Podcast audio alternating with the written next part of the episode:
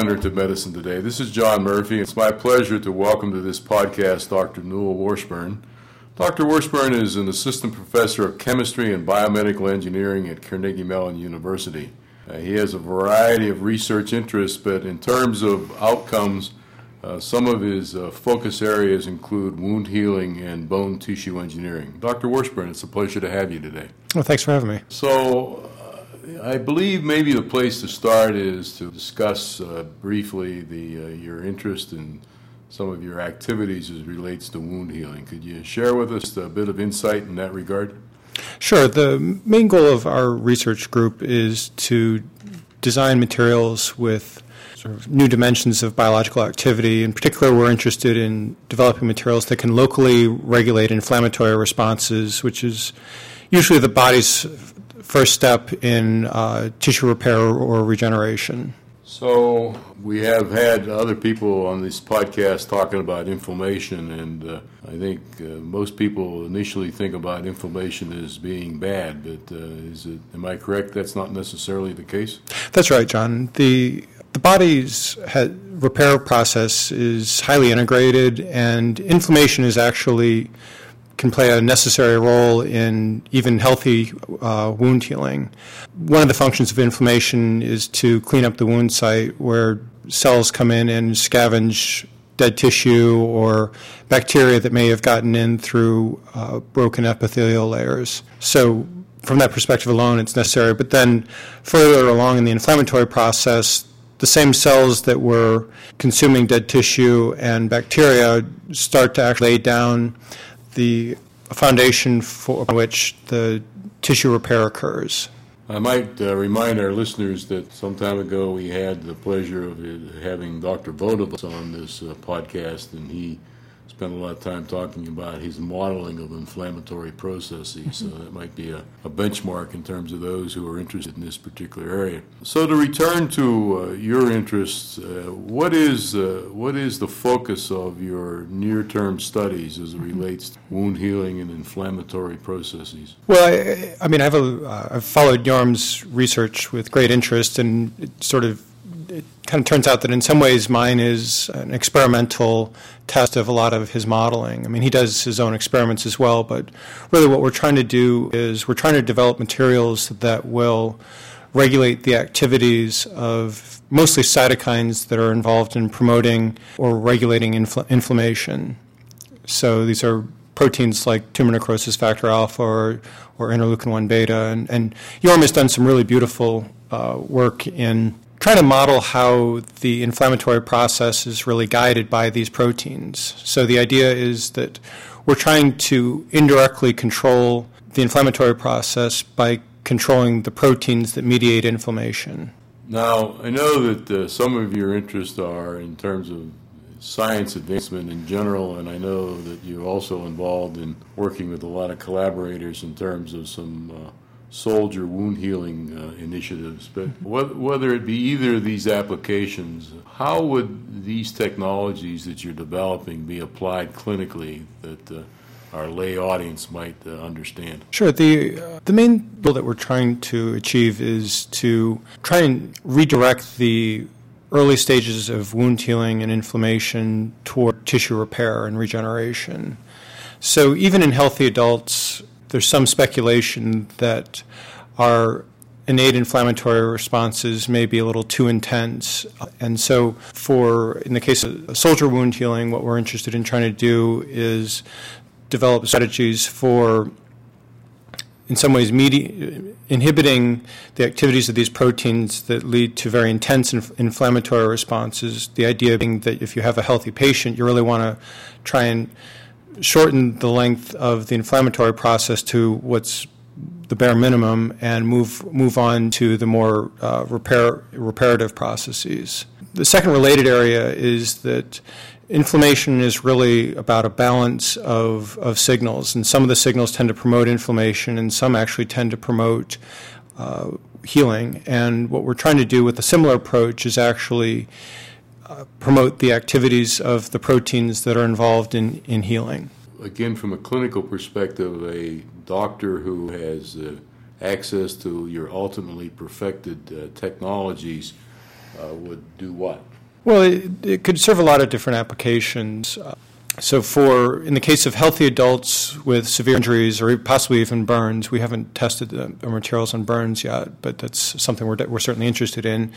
The idea is that these materials would control inflammation in a way that would promote healing, and so uh, a lot of the, the materials that we're working on can actually be topically applied as gels. That, and what they'll do is they'll locally control inflammation without giving the patient a systemic dose. In other words, a dose rather than dosing their entire body, we're just going to try and um, keep the material active at the site of injury where it's needed. And that's really one of the fundamental ideas in tissue engineering is is acting locally and promoting tissue repair.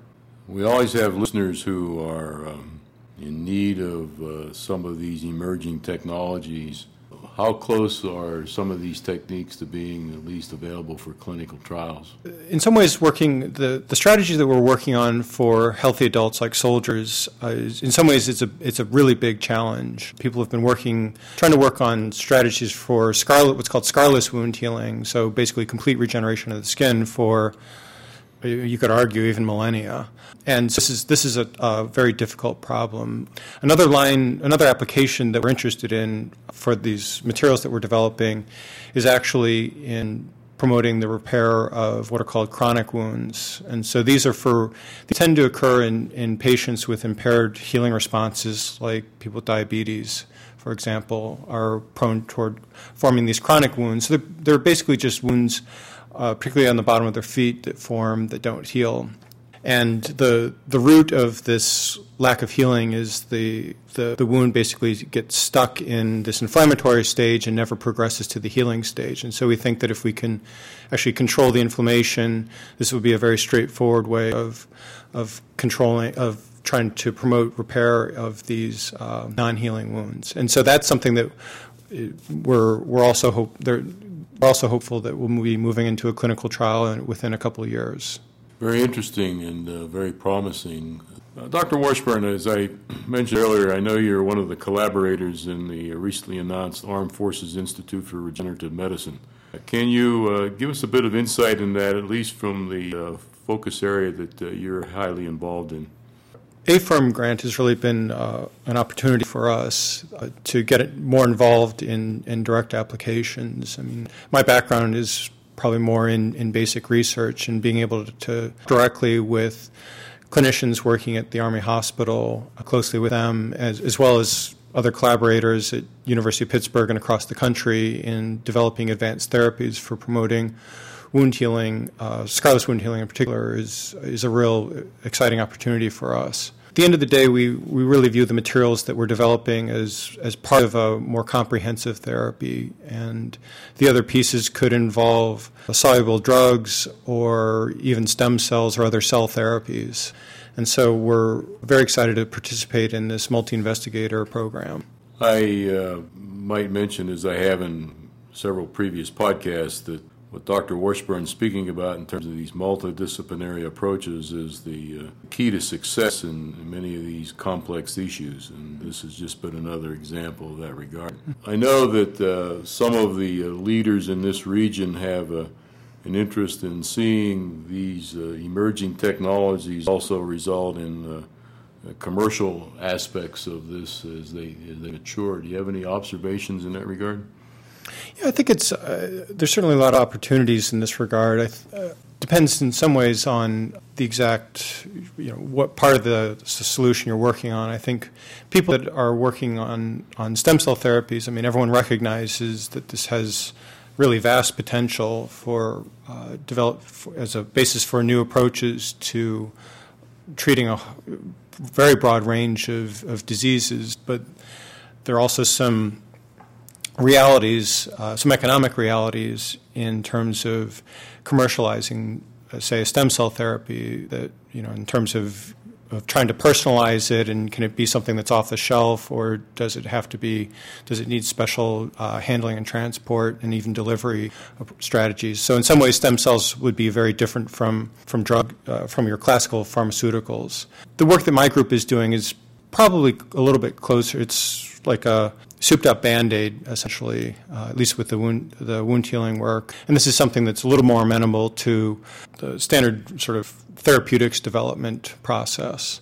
Uh, and there, you know, we're starting to think about issues related to regulatory uh, regulatory approval and clinical trials and things like that. It's interesting that you talk about the uh, essentially the different business models that uh, people need to consider in terms of uh, the wide variety of regenerative medicine therapies that are either on the horizon or in, in people's view. And it's clear that the some of the traditional business models uh, certainly aren't applicable in some of these cases. I, I look forward to continued uh, progress reports in terms of the work of you and your colleagues in the area of uh, wound healing and scarless wound healing.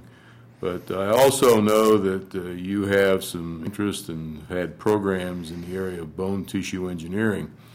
We, uh, we've had in the past uh, many scientists and engineers on this podcast who have been active in soft tissue engineering. I believe you're one of the first that's uh, been involved in bone tissue engineering. Can you give us a little bit of insight into your your activities and what the state of the art is in that area? Sure, I'm happy to. Uh, so. In, Bone tissue engineering, you know, our role again is is really trying to provide advanced materials for promoting tissue repair, and as with other tissue engineering approaches, the final solutions will probably be a mixture of materials, soluble factors like drugs, and possibly even cells or stem cells. So the materials that we're trying to make have themselves have intrinsic biological activity.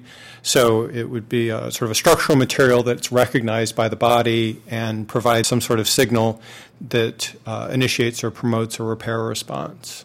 So we've been doing a lot of work in making uh, especially for bone, you have to be thinking a lot about the mechanical properties of the material. And so we've been doing some work in trying to take a polysaccharide that's found naturally in, in our bodies called hyaluronic acid and incorporating it into mechanically durable materials in a way that the hyaluronic acid is still recognizable by, by, the, ho- by the patient's body. And when combined with either a gene therapy or release of recombinant proteins or a stem cell therapy, we're hoping that this material can contribute to healing of particularly um, serious fractures. So so things like hairline fractures in most adults heal pretty well, and but if if you have uh, serious fractures or non-union defects, that's something that that tends not to heal as well, and, and is is uh, an important application for for bone tissue engineering approaches. So, for these complex fractures, what's the state of the art now? Well, there are a lot of there have been a lot of advances in the field, and there's been a lot of exciting work in de- actually developing ceramic materials, uh, so calcium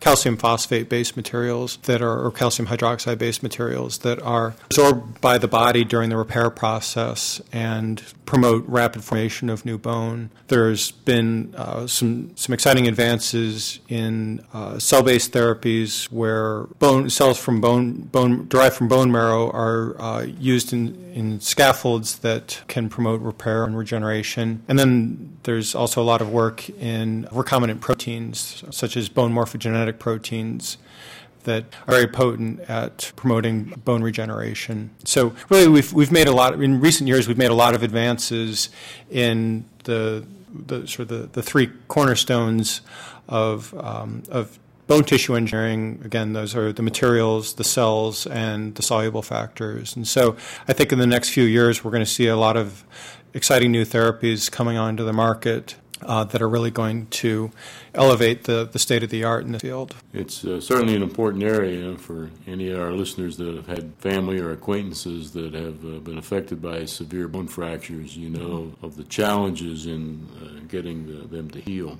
Dr. Washburn, one of the factors that most of us are aware of is that the uh, average age in this country and in many other countries is, is increasing and projected to continue to increase. There's uh, certainly issues related to elderly osteoporosis and similar issues. Uh, what does this technology offer in that regard? Well, it's there are a lot of important applications of this technology, particularly for, for patients with impaired healing responses, like older patients with osteoporosis. Since a lot of these therapies are based on augmenting our na- native healing responses, they actually work synergistically in these in, for these patients as well. So these you know, advanced ceramics that can promote bone regeneration or recombinant proteins such as bone morphogenetic proteins or cell based therapies where even the patient's own cells harvested from the patient's own bone marrow can be used the basis for or used as part of a, uh, a bone tissue engineering therapy. We've really seen advances in the three cornerstones of, of bone tissue engineering the materials, the soluble factors, and the cells. And I think in the next few years, there are going to be some very exciting applications that become commercially available and really start to make a significant impact in the way that we treat patients now. Very interesting, and I uh, commend you for the uh, advances that you're leading. Dr. Washburn, I know in addition to your research responsibilities that uh, you also have uh, academic interest. Can you tell us a little bit about the uh, academic area at Carnegie Mellon that you're involved in? Well, my appointment at Carnegie Mellon is is between two colleges, which is a little unusual, but it actually is works well for, for my research interests. So I have one foot in the Department of Chemistry, which is in the Mellon College of Science, and so I uh, teach one one class a year for them. I, uh, there, I've been teaching the first semester organic chemistry, which doesn't necessarily make me the most popular person on campus, but it's a nice way to meet a lot of our, our uh, science and engineering students. And then in the spring, uh, I teach for in the College of Engineering. I have an appointment in biomedical engineering and actually a, a courtesy appointment in the Department of Material Science, and I teach a class that's cross-listed in those. Uh, on polymeric biomaterials, so it's really uh, it's basically just the applications of polymers in medicine. And our Dean of Engineering at Carnegie Mellon, Pradeep Khosla, has really been encouraging the faculty to try and in, integrate entrepreneurship into the curriculum.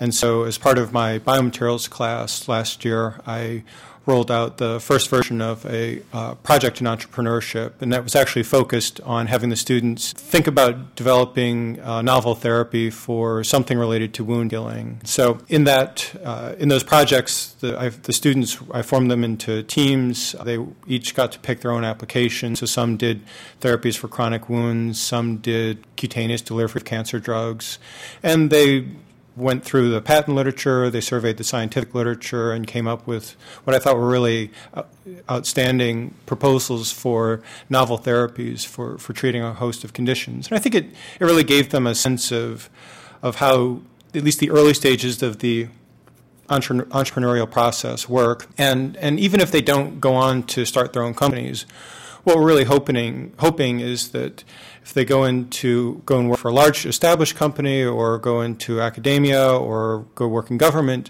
that just the just a basic entrepreneurial approach to their job will lead to a much more rewarding career for, for them. Most interesting, and uh, we've had some of our previous uh, guests on this podcast talk about the uh, entrepreneurial aspects of uh, the, this particular field, and it's uh, exciting to hear what you're doing in both training students and in encouraging them to be proactive in this area. Uh, Dr. Washburn, it's uh, been a pleasure to have you on Regenerative Medicine today. I appreciate you sharing these exciting developments uh, with our audience, and I look forward to sometime in the future you joining us again for an update. As we conclude uh, this uh, podcast, I'd like to remind our listeners that we uh, welcome suggestions in terms of topics you can reach us at mail at regenerativemedicinetoday.com. I also remind you that we're not in position to diagnose medical problems via the internet. And as we conclude, I'd like to thank the McGowan Institute for Regenerative Medicine that sponsors these podcasts. And I look forward to joining you in two weeks with another interesting interview. Thank you.